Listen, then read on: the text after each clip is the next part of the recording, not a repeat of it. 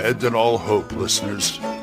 You're listening to Radio Grognard, the OSR podcast about stuff with your host, Glenn Hallstrom. Hiya, folks. Old Man Grognard here. Happy Wednesday. And I hope you're all doing well.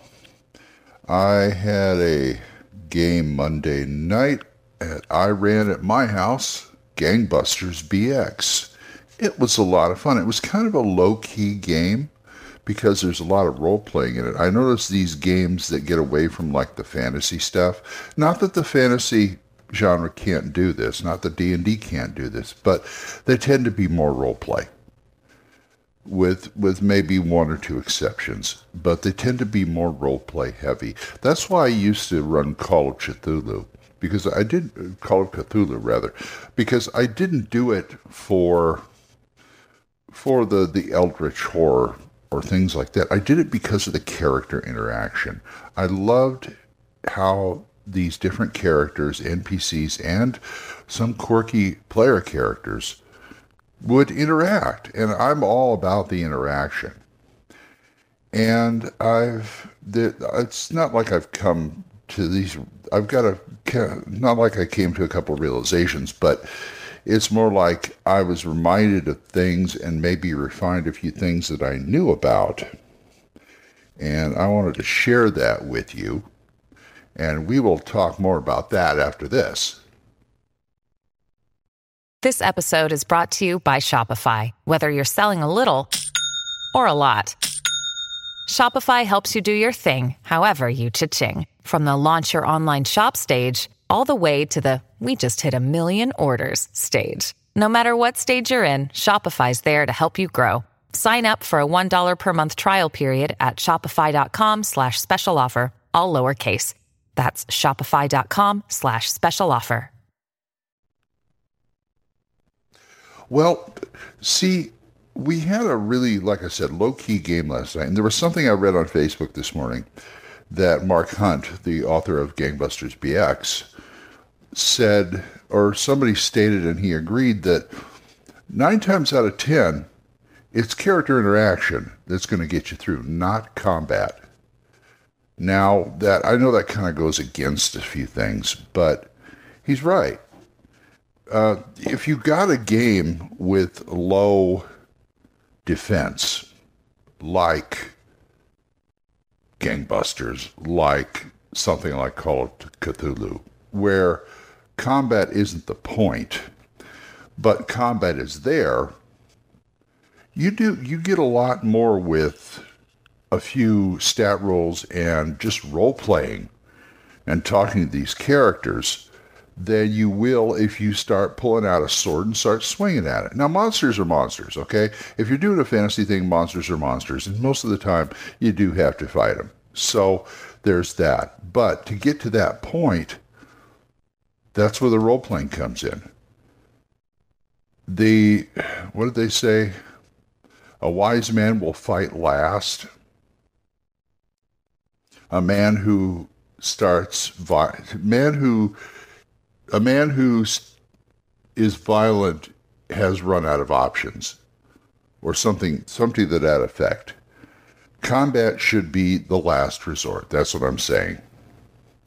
And the reason being is because every game i, I, I figured this out last night. Every game not very many games are mystery games but every game has a mystery because it's a problem you have to solve. And that's the mystery.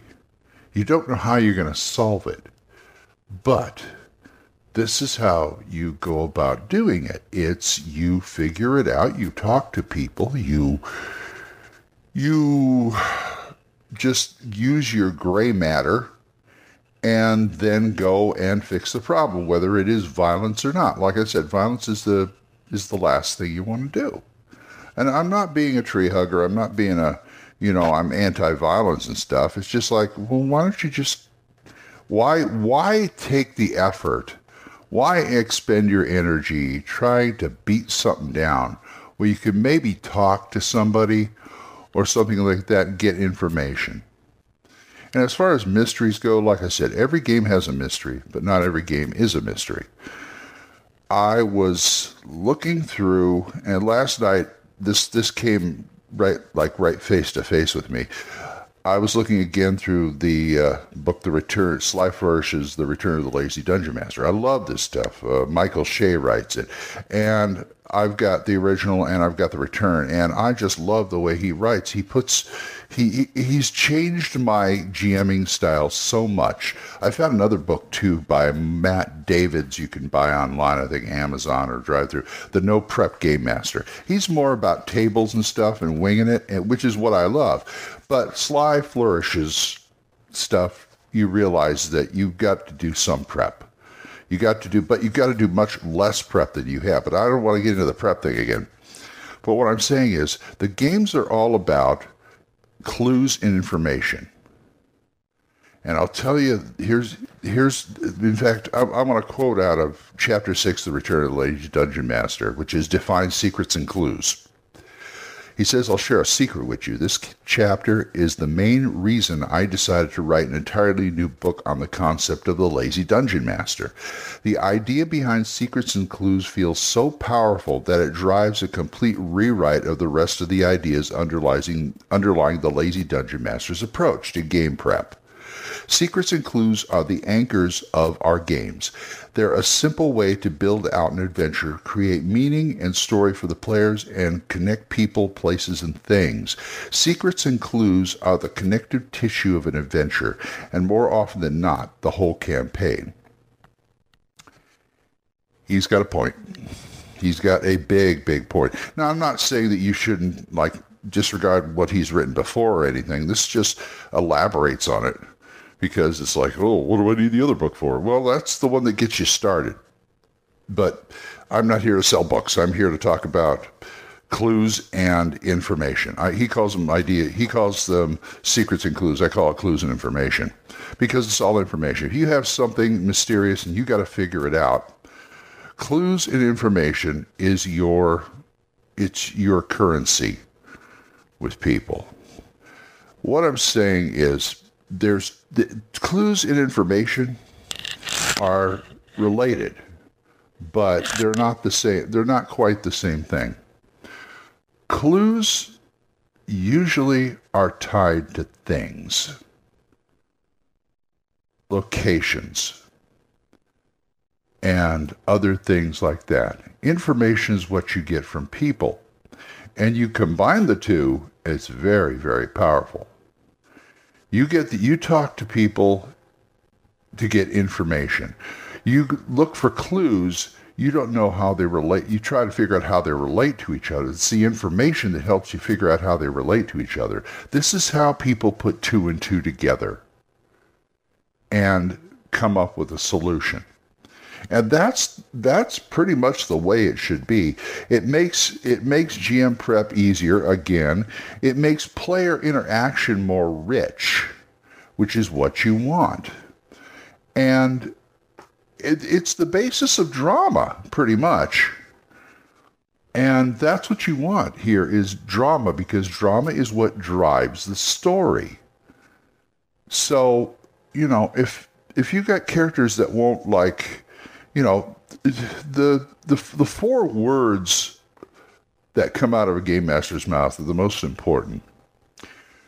What do you do? You turn to a player and said, "Okay, you you know they laid it out. You give them the clues. They find the clues rather, or they talk to the people and they come away. And the best way to handle it is." Okay, if they can't really go forward, you just lay it out lay it out like I mean, don't give them the, the answer, but I mean, you just, okay, you've got this clue, you talk to this person, you got this clue here. And then you look at them and go, what do you do? And let them figure it out. You know, it, there's nothing wrong with recapping the info they got. You're not giving them anything new, but you're telling them what they already know. And believe me, that concept is pretty powerful in itself because in my life, I've got people around me who tell me things I already know, and I thank them because you forget about these things. And, you know, in the jumble of life, there's so much information and dealing with things you're dealing with. You know, sometimes you can't even see the obvious. And the same with the game. Sometimes they're trying to figure out this. They try, characters can try too hard, and players can try too hard. I I was when I when I play Matt's game, he always tells us we're overanalyzing it. Look at the clues. Look at the information you have. He keeps, you're, he keeps saying, You're overthinking it. You're overthinking it. Okay. We go back and we go, Ah, a lot of times we go, Ah, I see. I see. Okay. And then we proceed from there. So clues and information work hand in hand. They're not the same, not quite the same thing. Like I said, clues are associated with locations and things. Information is what you get out of people. So you have clues that make no sense. You talk to people, you figure out the, from their answers, okay, this is the way this works. Why is this connected to what we're trying to solve? And then you go out talk to somebody else, you find some more clues, and you just you piece it. It's a puzzle. It is a puzzle, so you piece it together, and the pieces are clues and info. So there's that, and it was I'm not saying a revelation last night, but it's a reflection. See, this whole thing is, you know, it may sound like I'm repeating myself, and I may be repeating myself, but to me, this is a refinement of my GM style, and hopefully yours too. And I hope I can help you with that. Anyway, I got to go start my day. So, all right. So, if you want to talk to me about anything or this or anything, oldmangrognard at gmail.com, or you can drop me a voicemail on Anchor. We are monetized so as little as 99 cents a month. You too can help support this program, and I would thank you. And thank you again, Jonathan, Oliver, Mark, Gilbert, Juan Carlos, Daniel, and Dan for supporting me. I appreciate it, guys. Don't forget Dan Gregg's podcast, The Yung Grognard, Y-U-N-G, and Mark C. Wallring's The Yawning Owlbear podcast on Anchor. So, until I see you folks next time, keep the dice warm, and I'll talk to you later. Bye-bye questions, comments, send them to oldmangrognard at gmail.com. We'll see you next time when Radio Grognard is on the air.